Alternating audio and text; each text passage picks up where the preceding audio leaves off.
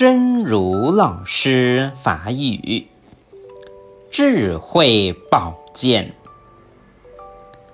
佛法不是高高在上，也不是远在深山中、大海里，就在我们碰到各种麻烦的人事物中。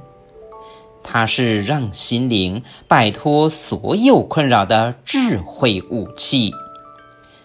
就像文殊菩萨手中的智慧宝剑一样，智慧宝剑，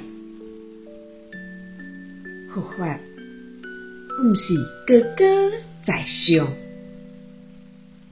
嘛不是伫远远的深山内底、大海内底，得得咱拄着。各种麻烦的人事物当中，伊是互心灵脱离所有困扰的智慧武器，就像文殊菩萨手中智慧的宝剑共款。